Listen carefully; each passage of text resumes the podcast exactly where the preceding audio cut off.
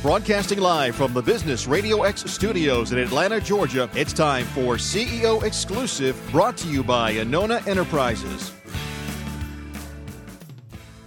And welcome to CEO Exclusive, where we get emerging trends from CEOs and their most trusted advisors.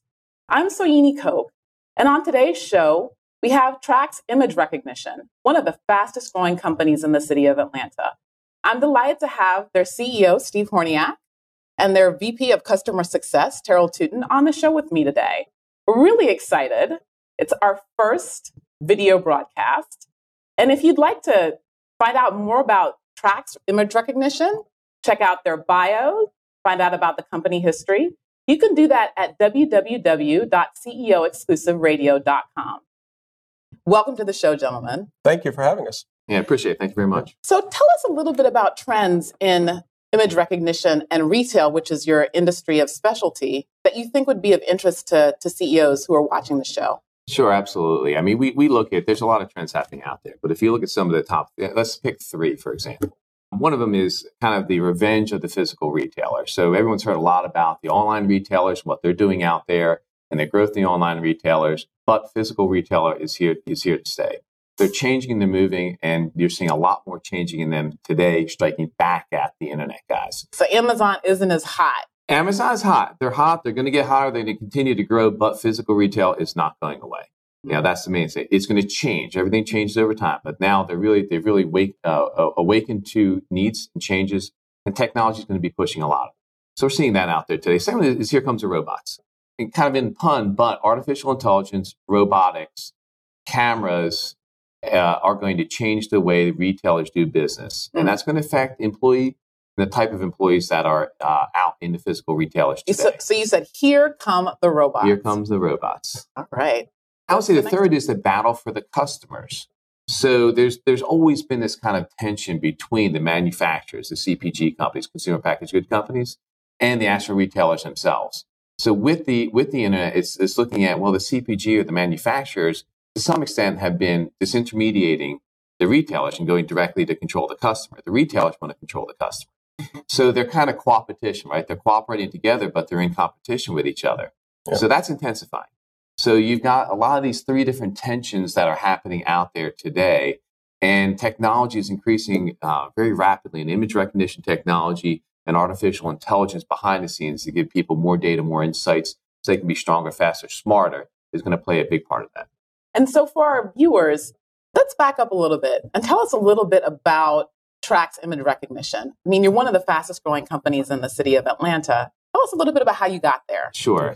So uh, Trax is actually, we, we're based in Singapore, so we're based halfway around the world.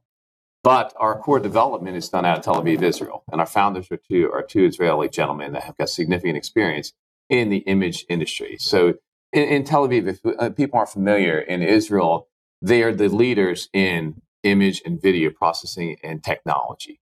So that's we've got over 125 developers in mm. Tel Aviv, Israel that have been working on this platform, this product. So what we do is we're an image recognition platform. So we do everything from managing the capturing of the images to pulling those images up in the cloud, converting those images into usable data. So give you an example. You take a picture of a shelf. We convert and say, here's the 70 different types of Coke products that are on this shelf here's how they're arranged, here's how they should be arranged, here's what SKUs or items are missing from there that you need to change, here's what your competition's doing, here's the pricing, what you're doing in pricing versus your competition.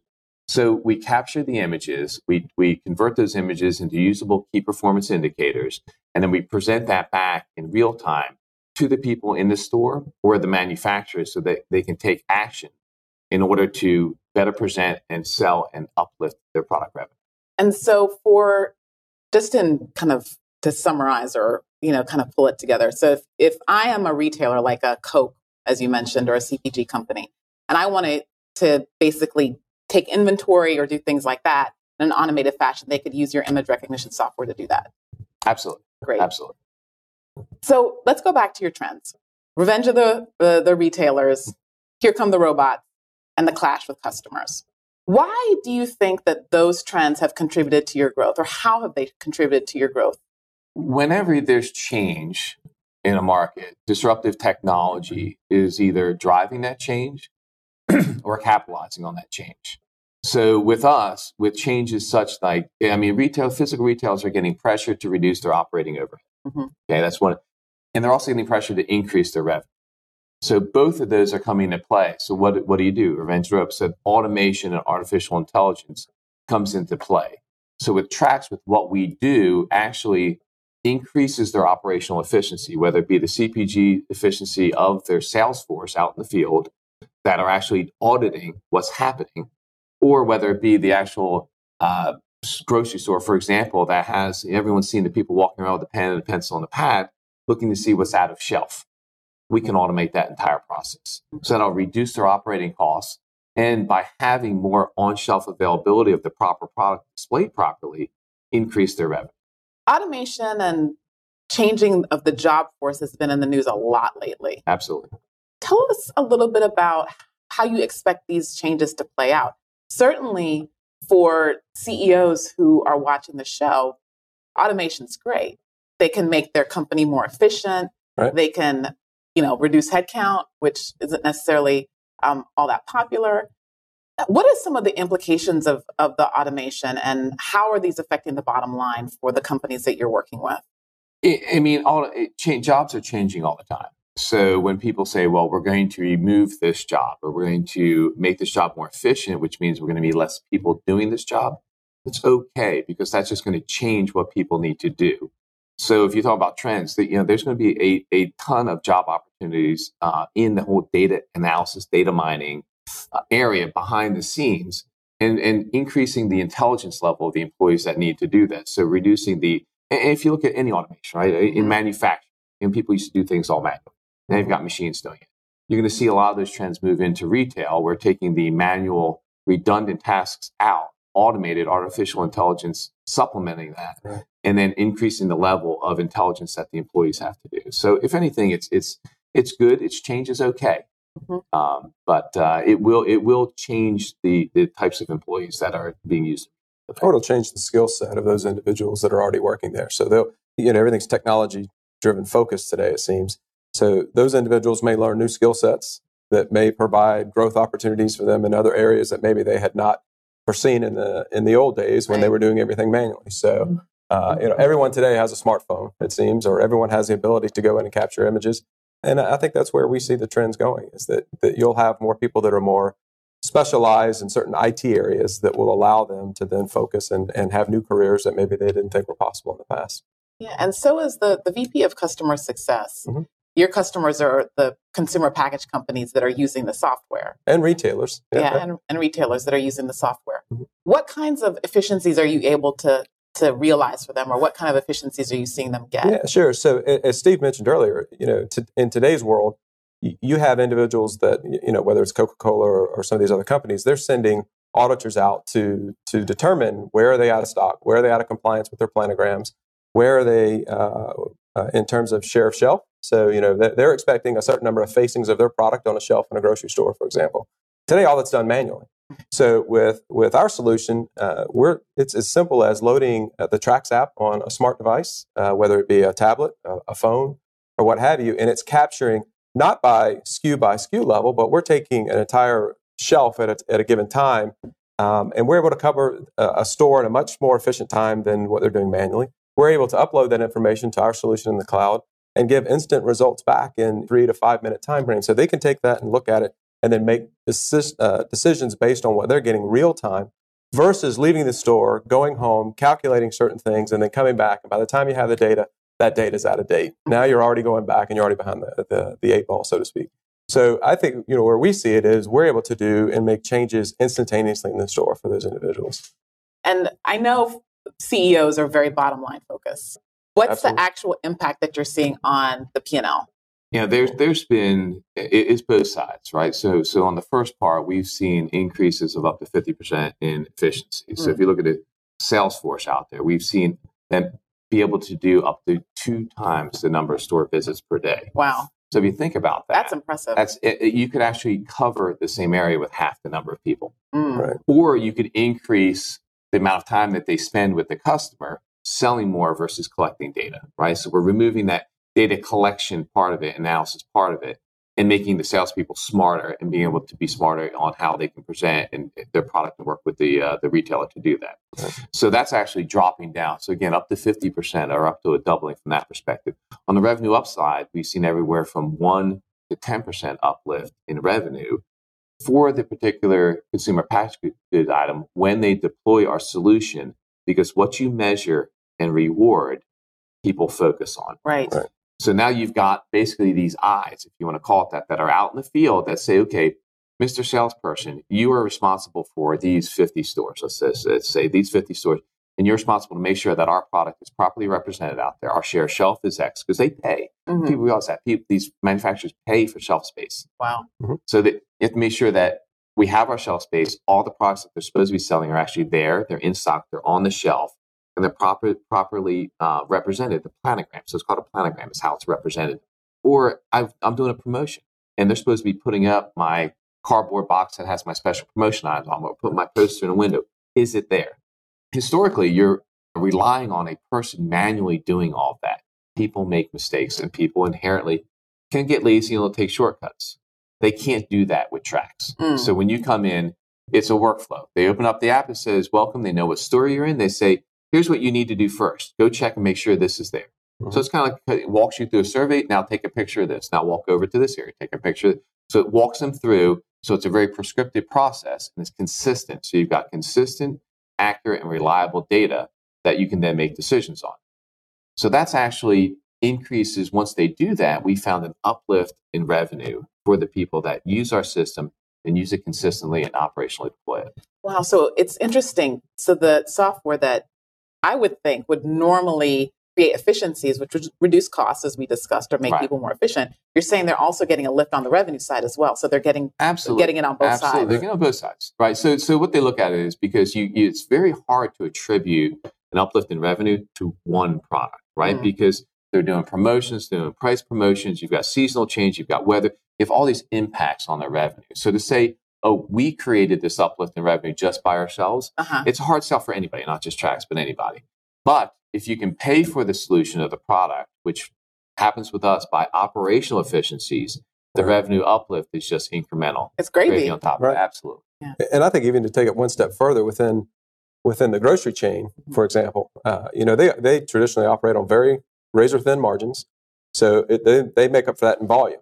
We're able to actually in a, either in a fixed camera solution or even in the in the robot solution that we talked about earlier, uh, you know we're able to capture end caps where there may be high volume, high high moving product, and if we see things that are out of stock or low stock, we can send a text message alert to a category manager or someone in the store that can then view that text message, click on a link, it takes them to the photo of that actual end cap, and they look at that and say, hey, I'm out of cereal X and I need to get that back on the shelf. I can't make money if it's not on the shelf and it's not selling. So they have a benefit in that. The manufacturers have a benefit in that. And so it's giving them real time actionable data that they're able to immediately go back and restock shelves and turn that revenue around much quicker. So it's, uh, it's not just on the, the manufacturing side, but then on the retail side as well.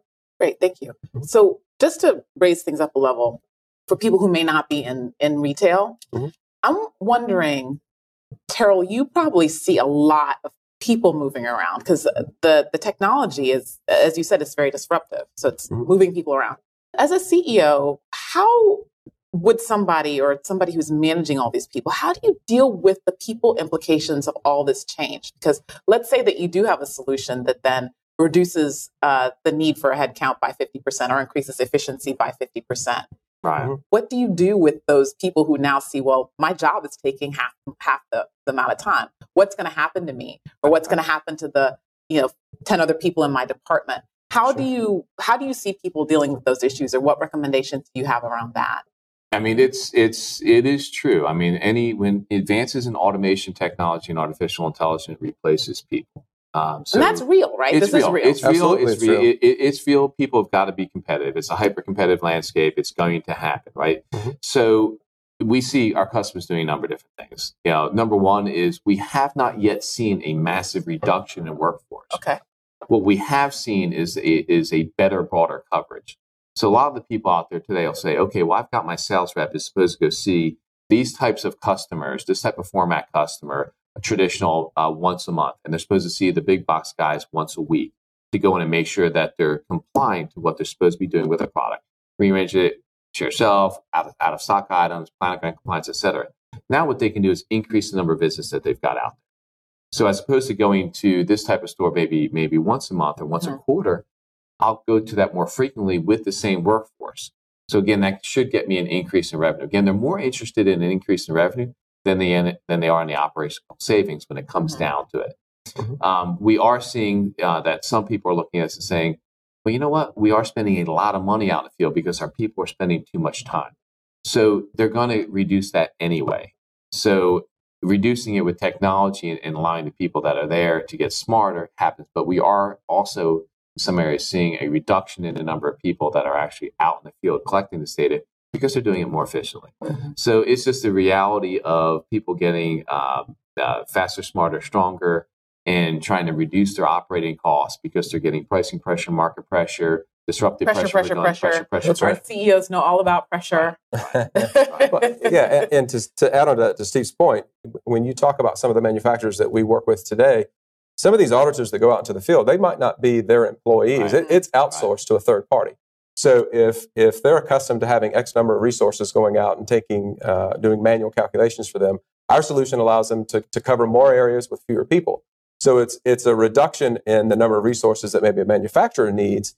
The provider on the other end of that can then take those resources and mm just repurpose them somewhere else. So it may not necessarily be a job elimination in that scenario. It may just be a, a redistribution to another opportunity somewhere else. mm We're just allowing uh, a cost savings or, or promoting a cost savings for our customers that are on the manufacturing side that can do it much more efficiently and cover the more stores in a, in a given time period. Yeah. So we've talked a lot about the robot and the automation piece. I just want to pick up on the the third trend that you mentioned, which is the clash with customers. Mm-hmm. How how do you this, do the relationships work? Because if the the manufacturer tries to disintermediate the middleman, those are in many cases long-standing relationships. So how is that actually playing out? It's um, there. There is a lot of tension. It's a bloodbath, right? Between the retailers and the manufacturers. It really is. Yeah. And they'll admit it. You talk with them and they're, they'll admit it. And they'll say, well, the retailers will say, well, no, this is my store, my data. I want to own it. Mm-hmm. But the manufacturers, the ones right now that are sending, are spending more money learning about what's happening on shelf than the actual retailers themselves. So the retailers are stepping up their game in doing that. Mm-hmm. Now you throw another factor into it. And a lot of the retailers, particularly if you the grocery stores and the big box themselves, they come out with their own brands. Mm. So Walmart's got their own. Yeah, I've been buying Simple Truth at Kroger. A Simple right. Truth, right? Yeah. Kroger. They're, they're all coming like, up with their own brands. actually pretty good. So they're competing against the manufacturers. They've disintermediated the manufacturers. The manufacturers are selling direct to the consumers with some things. I just saw an announcement the other day about Tide, mm. and Tide selling directly to people and trying to disintermediate the retailer. There's this constant competition between them, where the retailers really don't care about the manufacturer; they care about the total revenue in a particular category, not which one gets it. The manufacturers, all they care about is, I'm Coke, I want to beat Pepsi. You know, I want to beat the other brands out there. You know, so all they're caring about is themselves, and the data shifted towards them. We can actually provide the data for both parties. So when we go in, we can actually put different glasses on. If you think about this way, so when we're when we're taking images of a shelf and we're doing the analysis of that, I can put on my glasses and say, "All right, Mr. Manufacturer, this is what's happening with your product, your SKUs, your planograms, your pricing in here. Take those glasses off, put another set of glasses on, different analytics, looking at the same data, and say, Mr. Retailer, this is what's happening in this overall category and how you can uplift it across the whole category, regardless of who the manufacturer is. So just to, to round out this, this segment, we've got the clash with customers, the revenge of the robots, or the sorry, the revenge of the, the retailers, mm-hmm. and the robots are here. I'm wondering as we robots are coming. Robots are coming. They're, they're coming. not here. They're well, kind of sort of here, but they're coming. Yeah. Well, that was actually my question. Sure. So, are we looking at a Kroger or a grocery store at some point that has far, far fewer store the staff in the in the store? And if so, like, would you love to just just wax poetic on what that's going to look like? Are we going to have you know, a, a store or like a, a, McDonald's that only has one person or two people in it at some point? It, it's it's coming. It's definitely coming. I mean, if you look at the fast food industry, uh, McDonald's is deploying it today, where you walk in and there's a bank of touchscreens, and the touchscreens are taking your order, and all they are is fulfilling that order in the back end. It's it's definitely coming. A lot of you know, I was in Panera the other day. Same thing. They touch screens come in, disintermediating the pe- people that are actually taking the order. In Right. retailers, you are going to see fewer people in the stores, and you're going to see more automation on that. So everyone carries around this lovely thing on a cell phone, right? So it'll, it, you know, the interaction between the person, the phone, and creating an augmented reality shopping Mhm. experience, which image recognition technology plays a role in, is coming. You know, robots really there from a data capture standpoint. Think Right. of Google You mean Maps. right now? Correct. It- Yeah. No one's really deployed it yet. They're all testing it. All right? Mhm. Costs costs are still too high. It's still a little weird to think about a robot walking around, you know, rolling around your store uh, during business hours. It, it's coming. People looking at different options. Uh, Intel's working on a fixed, uh, uh, you know, a camera. And camera tell us, you solution. said? Intel is working on. They're they're seeing a big trend towards moving towards small form factor fixed cameras in stores Mhm. um, for for retail because they see image recognition and putting these tiny form like your cell phone, very low cost cameras, being able to give people real time imaging. We're going to be the brains behind all of this. So you've got to have the artificial intelligence. You've got to have the image recognition that converts it behind the scenes. It's definitely coming. What flavor comes? It's going to be all over the place. How long? It's going to be. It's not overnight. You're looking at a multi year process. Just like if you think about from a grocery store when they went to self service. Uh huh.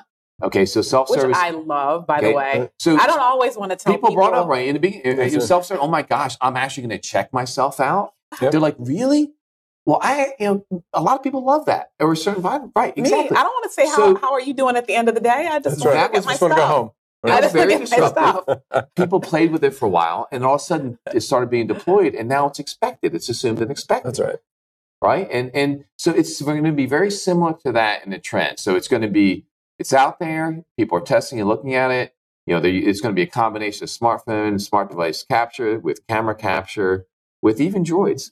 I mean, mm-hmm. you've got people using droids inside warehouses. So for people like me who don't know exactly what a droid is, what is a droid? well, you're in, in a, a, an aircraft, a remotely controlled aircraft, a drone. a drone, a What's- droid. So so a, a drone inside a warehouse. Think about Ah, warehouse Okay. because they can go in and take images because these warehouses are sometimes 50, 60 feet high. Wow. Take images, use image recognition technology like Trax to actually give them a view of what their inventory is on the shelf. Right. Right. So everyone in the past, they know from an ERP system, enterprise resource planning system, like you know Oracle and the big guys SAP out there, they've got full control of their of kind of where it, it comes in their inventory on up to kind of the warehouse in the back of store. The point of sale, they've got visibility once they actually click on it and check out. The missing link is what's happening on my shelves, the shelf execution. That's where Trax dominates the market. Wow. Wow. And the good news for us is we don't care which robot it is. We don't care which Exactly. which drone it is. It, it will Whoever all work wins, with we're going to win in the background. That's right. Great. That's right. Well, thank you so much for sharing uh, the, that wonderful insight and those uh, Sure. upcoming trends that are, you know, really going to change all of our lives and very much change the, the businesses of the CEOs who are watching the show. So let's turn a little bit to talking a little bit more about Trax and, Okay. and your company, which is what we do in the in the second segment. Sure. Start off by telling us a little bit about the history of the company and how you got to be one of the fastest growing companies in Atlanta. So the history, Go- the no, history of the company is we, you know, started. It's um, it started off as a, a I'll call it more of an Israeli technology base, as we talked about before, Mhm. headquartered over in Singapore. So it was two, you know, friends that started the company, and when they founded it, they looked and said, "There, there is, there is this missing link. It's on the retail side, on the shelf side, and." Being Israeli in, in, in their history, you know, being able to apply, everyone in Israel goes through military training. I don't know if Mhm. people realize that or not. It's required. Two years, right? Two- It's Two years for females, Females, three years, three years for, for men. men. right. And while you're there, you get specialties. So a lot of people come out of that with very technical specialties, and some of them get grabbed and get thrown into the real high end, really secret back office stuff, which is what you know our founders were doing. So they applied, looked and said, "Gosh, all this image recognition technology that we applied from a military perspective, how can we apply that to this gap in retail for on the shelf?" So that's when they, they, even though the company was headquartered in Israel, they went back to the roots of their army buddies and they formed a development group over in Tel Aviv to look at how we can leverage image recognition technology to augment um, this this kind of uh, uh, gap that the retailers see and that the CPG companies see. Start on that, and one of the first customers was Coke over in Russia. So we we do. I mean, the volume over there is is you know the number of of you know millions upon millions of images we process weekly. It's astounding. So that was one of the largest customers we did initially because they had an issue of how they could see what's happening out in the field. So from there, a company formed. Uh, we're venture capital backed. In fact, we've recently closed around the forty million dollars. Congratulations! So I appreciate that. Um, so we no small feat. No, it's uh, it's a tremendous feat, particularly in the market right now. It's not a great market to raise money. Mm. Um, so the the fact that we raised money and raised it at a very high valuation shows that we're in the right space at the right time with the right technology. Which clearly, I mean, yeah. Um, so we kind of went. Uh, I'll say started high. started over in the Asia Pac area, which is where we were headquartered. Then moved over. So first couple of years, five year old company. So first couple of years focusing over in the Asia Pac area. Then moved over to Europe. So said let's go over to Europe next. And now coming into the Americas. So we actually came into the Americas piggybacking some of our European customers that wanted to deploy us over in Latin America. So we went to Latin America first. Ah, Now the U.S. So we've really only been in the U.S. for four or five months. wow. Um, but we're expecting, um, you know, growth that's going to be, you know, significant. Four or five hundred percent uh, I type mean, of growth is is is what we're seeing here in It- the in the U.S. Yeah, it's explosive. I mean, it's the technology is. that you're that you're working with is absolutely absolutely explosive. Well, and, and you see it in the customer's eyes that we work with. But when we go in for that initial conversation and we explain what we do and how we do it and where we drive the efficiencies, the light bulb goes off in their head. And, and it's a bit of a, okay, I, I get it, now prove it to me type mentality. And, and we understand that. And so as we start pilots and, and rollouts and things of that nature, you, you immediately see the gratification that a lot of these customers get. Right. And it almost becomes, I hate to use the term no brainer, but it really does become a no brainer at, at, at a very quick pace. Mm-hmm. I, I, I've been involved in a lot of technology companies in the past, and and Terrell as well, and Right.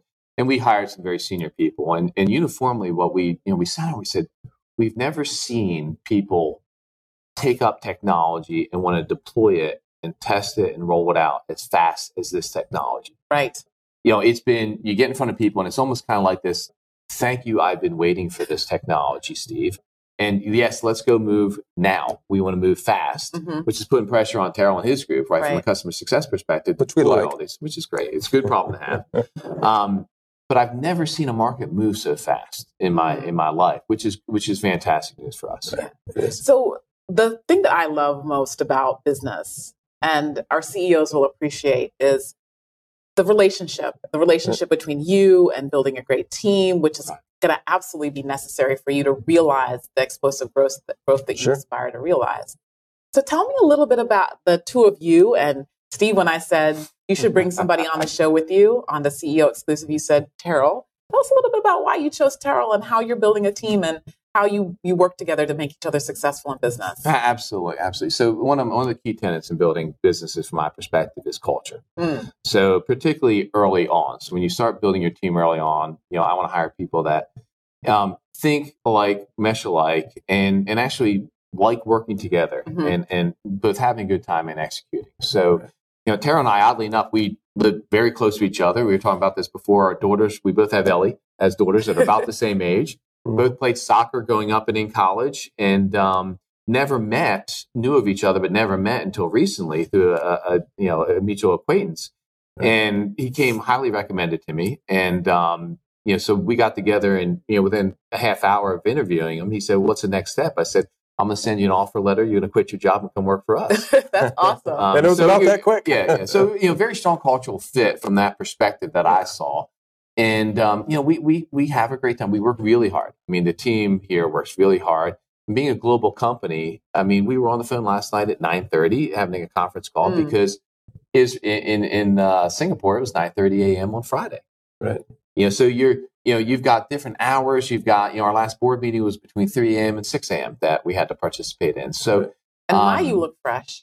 It wasn't last night, though. it wasn't last night. It wasn't last night. So You I should have seen you know, that yeah. So the culture fit, and then and then and then knowing that, bringing on Terrell and saying that, okay, Terrell is my, as my head of operations and lead for the Americas, which is a critical role, It's huge. huge. He's going to build his team the way that I would build it because he's Yeah. got the same approach to business and culture that I do. That's that's that's huge to be able to find that fit.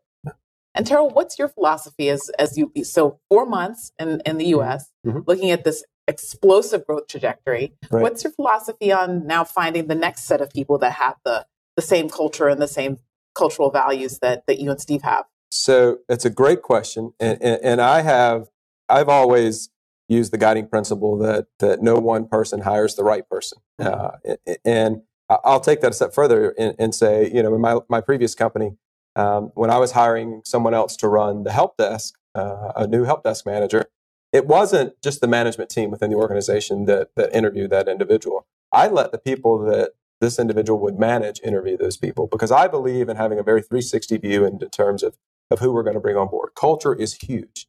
Um, it, you know, in some of the positions that we hire, we're looking for people that are ready now type skill sets, meaning they've got experience working in the technology space. They've done software deployments or they're, they're software developers and things of that nature. Um, so you can you can test the the skill set piece of it, but cultural fit is a huge is a huge piece for both of us. And so we get, you know, we, we bring in and we have a collaborative interview process within our organization. You will meet everybody in our organization when you interview with Trax. And so the way we find those people, sometimes it's former colleagues you've worked with in the past, sometimes it's using recruiting firms, sometimes it's just posting, going to uh, you know Georgia Tech or University of Georgia, some of these other universities, and looking for some of those hungry, eager college graduates that are coming out that are looking for that first opportunity in business. Um, so we've got the the initial set here, and in fact, we have a meeting just after this show where we're going to sit down and we're going to look at what are our projections for the rest of this year? What are we going to be doing in 2017? And we'll tie that to a number of resources that we need on the back end. Mm. And we'll start the recruitment process now, even if it's just making contacts with people through recruiters or through, through uh, as Steve and I met through common colleagues, what have you. Um, you know, there, there is uh, a tremendous amount of, of talent within this Atlanta market. Uh, yeah. there really is. And so Great. there's no shortage. And, and having moved a company from North Carolina to Atlanta was for that very purpose. Five years ago, I moved my previous uh, company here to Atlanta because I knew I could find the, the right talent to, to help that company grow. And that was wildly successful. And so we just look at taking that same thing and, and bringing it here to Trax and, and let's do it all over again. How do you go about building a culture in a company that's so geographically dispersed? That, that, is, that is hard. It, it starts by communication. So having good, strong communication, and initially up front, having a lot of face time. Mm. so to give you an example, next week we're bringing in our sales leadership team from Latin America, bringing to meet with the sales leadership team in the U.S. as well as the leadership team from the customer success organization. So it's going to be you know two days, you know, quick in, quick out. Um, but having having the group together and then sharing some fun times. So we're actually going to do a go kart race. Okay, so and we're hyper competitive people. Right? I would never oh, You know, so I will win, by the way. Just no, so we I will win. There's, there's, yeah. So there, there's we have a trophy for first and a trophy for last. Yeah, so, that's a so, great culture. If, if you don't mind beating your boss, that's a great culture. He won't though, but that's okay. well, as we get to the finish line, I'll ease up and let him go by. No. It, it, it's it's great. So in other words, it, so it's getting people get them very comfortable with each other. So right. you know, the the one thing is if you you've got to smile and you've got to laugh. So laughter yeah. stimulates the brain. So from a culture perspective, we have fun. We pick on each other. We've got, you know, you know, we do. We've got, we, if you don't like my humor, you probably won't, it won't be a good place for you to work at. Um, but we do. We, we, we have fun. We lighten it up because we want an environment that people want to come to work to and like to work. So our, our office environment, another example is we've got a very open, collaborative work environment in the office that is a place that people want to come mm. and want to spend time or even like I said before, bring your family in. If you, you know, you got to pick up your kids from school, bring them in. We have a conference room. We've got quiet rooms over there. Let them come in and study. It's okay. You know, it's not this kind of closed. I got to, you know, it, it's a it's a, a, more lightened environment right. for work. So creating that culture, and then the, the, hard thing is it's finding those people that are working by themselves in the field. Mm. Right. right. So we've got a small office up in New York. I got people out on the West Coast. I've got an office in Boca Columbia. We've got an office down in Sao Paulo. We have an office in Mexico City. When you build those offices, again, making sure that the right people are in those offices right. that fit. And then when they hire people and bring on, making sure that they fit in with the team and the culture as well. Very difficult to do in a, in a geographically distributed environment. Yeah, and one of the things that's really important to me, and I think is of huge value to CEOs listening and watching the show, is to get beyond the platitudes, right? So strong communication or yep. an open collaborative work environment. Right, like right.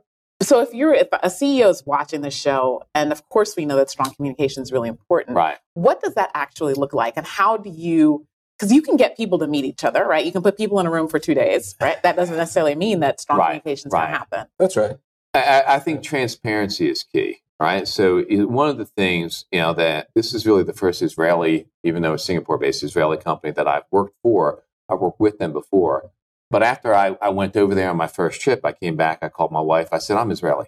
Like, what do you mean? I was like, they operate and think the way that I do, which was incredibly refreshing, right? Right.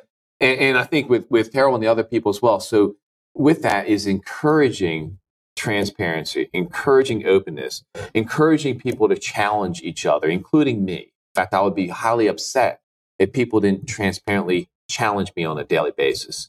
So the ability to to have that environment that in a meeting, it's okay to be a little bit argumentative. It's okay to be have less structure and focus on the end results versus having Yeah. a very formalized and structuralized this. Wait, wait a minute. This is my boss. I can't say this to my boss. Right. It's almost a reverse. That doesn't pyramid. exist where we are. No, no. it really doesn't. It really Not- doesn't. It's almost a reverse pyramid, right? It's almost like I work for I work for the people, right? And so it's you know if I'm I can't be successful and the team can't be successful without everyone being successful. So I'm here to help everyone be successful. And Terrell's here to help all of his team members be successful. So I think that absolute transparent, open, collaborative environment where there's no fear that you know what if I say this to the CEO and I call BS on this thing, Uh huh. there's no fear that there's going to be a ramification from that. Right. In fact, it'll be openly received and acted upon. I think that's. Uh, I'll go back to the first conversation that Steve and I had. It was a, a Saturday morning, and he was driving. This is the one where he said he's going to hire you after half an hour. Right, yep. He's driving to the University of Georgia to do some volunteer work. Uh, who knows what I'm doing? But uh, you know, one of the first things Steve said to me is, "My my responsibility to you is to allow you to do your job and get out of the way. I'm here if you need me, but you own this. It's your responsibility to make it successful." And I'm going to depend on you to go do that. Mm. And I am not going to hover over you and, and, and, and expect status reports. And so I do my job. And I, you know, I feel like the, the people that are part of the customer success organization, ultimately I'm responsible for it, but it's not my team. It's our team. We're, we're a collaborative Right. group. And, and that's why I ask everybody to take part in the interview process. Ultimately, it's my decision of who, of who gets hired. I Right. understand that. You know, I've had a, a, a, a group feedback that, that came back and said, we want to hire this individual, right? For whatever reason. And, and, and maybe I had a different opinion. And I made sure that I challenged them on every point that I thought was a, was, was a no. Uh-huh. And we came to a conclusion of whether or not we're going to hire that person. Uh, I, I think it goes similar to what some of the other people we have in the organization. Uh, I, I interview people within the sales organization because ultimately I have to work with those individuals. Uh, do I feel like they're going to be able to go out and represent Trax and sell the solutions that we need? Give us something that we can actually deploy Uh-huh. and help make the customer successful. And I was like, I think so. All of that is it's not a we are not a hierarchical company. Not at all. Everybody understands their title. everybody understands their role, what they're responsible for. Mm. But the support person within the organization or one of our software engineers had better be prepared to give Steve their opinion on something because I can assure you he's going to ask for it and he's going to expect it. And that and that's good. You want that in a leader. How do you deal with conflict? So this is all great. Got- you- Absolutely head on. Yeah. Rock, paper, scissors. That's Yeah. right. That's right. No, Yeah. head on Yep. and immediate. Hmm. Right? Because it festers. If you have conflict and, and there's change, it'll fester. So actually, we you know we, we try to pull it out of each other. Right? I mean, there's right. there's it, it is it is immediate. Where I mean, right? You know, it, it, open door, 100 percent open door. pop- We have no doors in our office. physically. Physically, there's No no, doors. doors. no offices, no doors. We have private, we have conference rooms for people to go in for privacy, or we have we have what we call quiet rooms to go in. But there's there's absolutely no doors. Why remove all those barriers, right? So it's more collaboration. So if there is conflict, it's it's let's go right at it and let's resolve it. You might not agree, right? So ultimately, I'm the person that gets to decide Mhm. any disagreement if it bubbles up. But if there's an issue that's happening down in sales that that affects Terrell's group, I expect Carol to go fix that. There, Right. there's and, and, and resolve that. I don't need to get involved unless they can't resolve that themselves, right? But this constant up, down, over approach, it doesn't work. Doesn't work for us. doesn't Mm. work at all. We don't have time for that. No, Paloma. absolutely not. Absolutely. we have to not. grow. I know you're too busy. We're you know, growing. We're growing. Using that. and, and I think, and, and just to add to that, you know, we talk about the different time zones and the different individuals. I- I have had the the, the privilege of working with um, a previous Israeli company. They were certainly based here in the U.S., but the founders were Israeli, and so I had a little bit of experience in that in a previous life. When you when you sit in the office in Tel Aviv mm-hmm. and you meet the individual individuals yeah. that are in that office, you mean um, Trax for Trax for Trax, yeah. yeah. I like not being the smartest guy in the room, right? And so, you know, I am amazed at the the level of confidence and just in terms of the the engineers and the developers and the marketing people and everybody else that they have in that organization. They all have that, you know, it's a cliche, but that entrepreneurial spirit. But they do, and they right? drive, and, they, they drive. drive, and that's because you know our founders, uh, Joel and Dror, they've they've instilled that in that organization, and so that has then translated to APAC and to EMEA, and and now here to the U.S. Right? Trax is our company, right? And we collectively collectively look at it as our company. So it's our company to make it successful. And and I think the the way you do that is you hire people that are driven and want to make sure that you're successful. Mm-hmm. You don't you can't afford to have people that come in and to just uh, hide work, and glide. Yeah, no hide and glide. Yeah, no hide and glide. Right, work the eight to five and go home. That's not what we're about. Last question about you and the, the building the organization. How are you going to do this and maintain your culture when you are growing at 400, 500%. So it's one thing to be able to have everybody interview every candidate when you're 27 people. Sure. When you're 2,700 people, obviously that can't happen. That's right. So how are you going to maintain the, the infrastructure so that the culture grows holographically? First off, with, with the growth in revenue, we're not going to see the same type of growth of employee base. So we're incredibly yeah. operationally efficient. I would imagine so in your industry. Right? So, so yeah. very operationally efficient in what we do. So you know, in growing the company by by you know four or five x, you, you're not going to see a four or five x growth in employees. Secondly, it's again, it's going to be you know trust. Trust is a big factor. So the the when you hire people, you then empower them and trust them to go do the right thing. Right. So as we grow, that trust will get pushed down. You know, so right now I've taken that and I'll say I've pushed it down to my senior executive team that, right. that works directly for me. So that I've kind of empowered them and trusted them that in turn is going to be pushed one level down again as we grow. That's right. Right. So Terrell's he's hired people that that and people that are in place today. So we we had some people that were already in place that joined our team that were already here or moved over here from Tel Aviv. Right. So having these these key people in place that again you can trust to go build that company the same way as we build and understand what we're doing. Again, not an easy thing to do, more of an art than a science, if you want to call it that. It really is. It really is. But it starts with the two of us, right? Yeah. I mean, it has to be consistent from us. Our message has to be consistent to the various levels within the organization so that it does continue to kind of permeate throughout that organization. And we also have a, a good friend in Singapore who's our H, global HR director, and she's very good at, at helping us in terms of just making sure that we do that one last gut check with some of the people that we're that we're hiring. And she's a she's a very open, honest uh, person that gives us feedback. And so, you know, every it's, person it's in nice the company to... is interviewed by our, the global HR head of HR. Wow, every single person.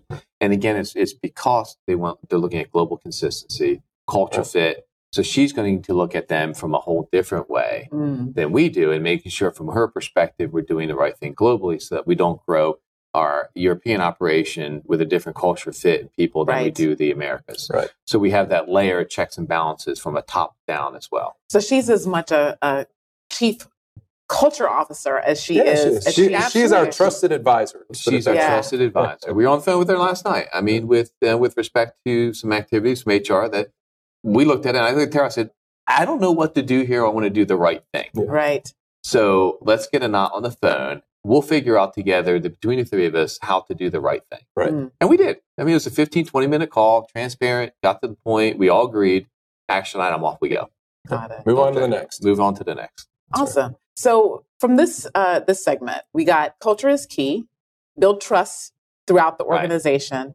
and then make sure that everybody is transparent and communicates. Absolutely. Right. Great. And that those are the keys to to you building your to taking over the world. Have fun and have fun and laugh at my humor might be a good thing too. So. yeah, some jokes are not funny, but we laugh anyway. Yeah, yeah. Okay. Some, some of them are really good though. Yeah. So go ahead. Sorry. So tell us a little bit about what you're thinking about Trax moving forward. What are some of the new and exciting things that you you plan for the company? Let's say in the next year to 18 months.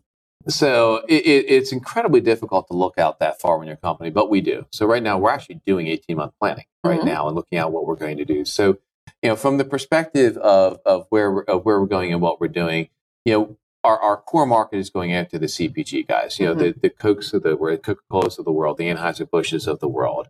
But we see the retailers coming in fast and heavy. So we're working with three of the, of the top 10 largest retailers in the world right now Mm. and looking, and they're looking very aggressively at us to do some very disruptive things within the stores. Unfortunately, we can't talk about that yet uh, publicly, but there's some really interesting So things tuned. out there. That's Right. right. But I think there's some really interesting things that you can use image rec- recognition technology in to replace some things that are being done in stores today Mhm. from a manual or, or overhead perspective. Mm. Um, I think from a from a Trax perspective, you know, you know, there's going to be we're by far the leader in our space right now, and we are laser focused on what we do. So what we won't do is we won't expand horizontally uh, and and dilute ourselves. Mm. You know, we are laser focused on being the the best image recognition platform in the world that focuses on consumer packaged goods, fast moving consumer packaged goods, and the retailers that they serve. Right. Uh, that market is wide open. You know, it's an untapped market. It's young. I'm a big Geoffrey Moore fan, so I'm sure the CEOs out there have read Geoffrey Moore, and that is, uh, you know, riding the tornado, crossing the chasm, that whole Right. series. If not, go read it and go read it like now. So there's there's a concept in in crossing the chasm where you technology falls into this chasm. So it's great technology.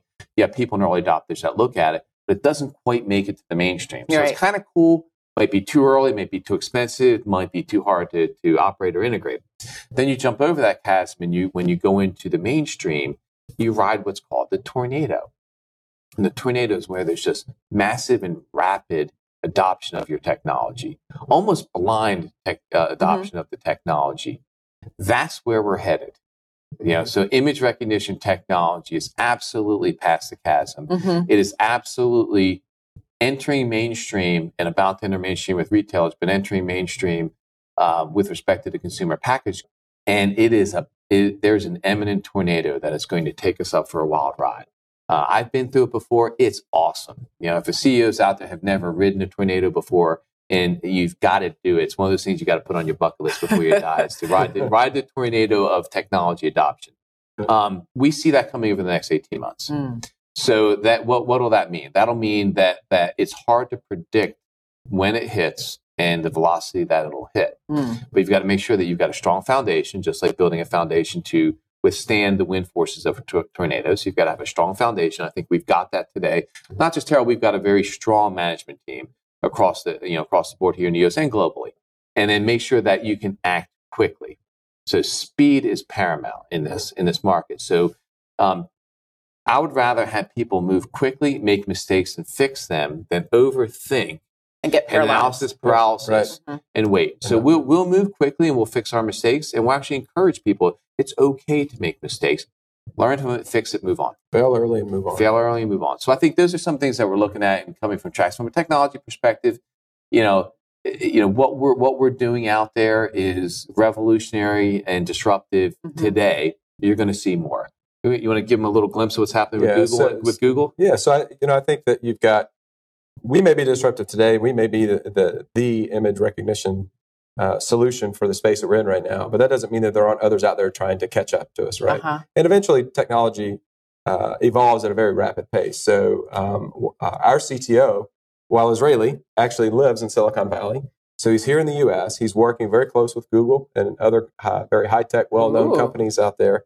Um, Google. We're, we're involved in a project called called uh, uh, Project Tango, which will bring yet an, another even evolutionary type capabilities to what we do today. And it's not much that we can really go into detail about at, at this point, but but just know that that uh, we're not a company that sits on our hands and, and and thinks that we've solved the world's problems. Mhm. We're continually evolving our solution and, and moving it to the next phase. And so that that's the other piece that I think for me is is very gratifying. So ha- having worked in this space for 16 years or so, um, I've worked for you know two different other companies, and and certainly those were cutting edge at the time.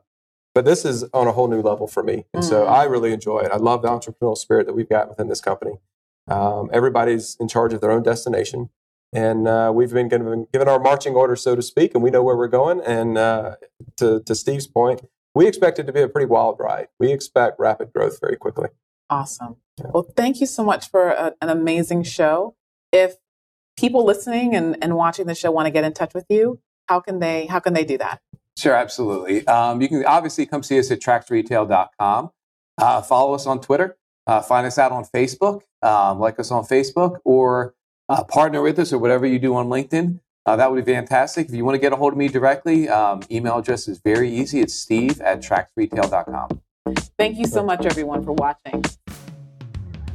This show is brought to you by Anona Enterprises, where strategy is your access to money and performance. Learn more at AnonaEnterprises.com.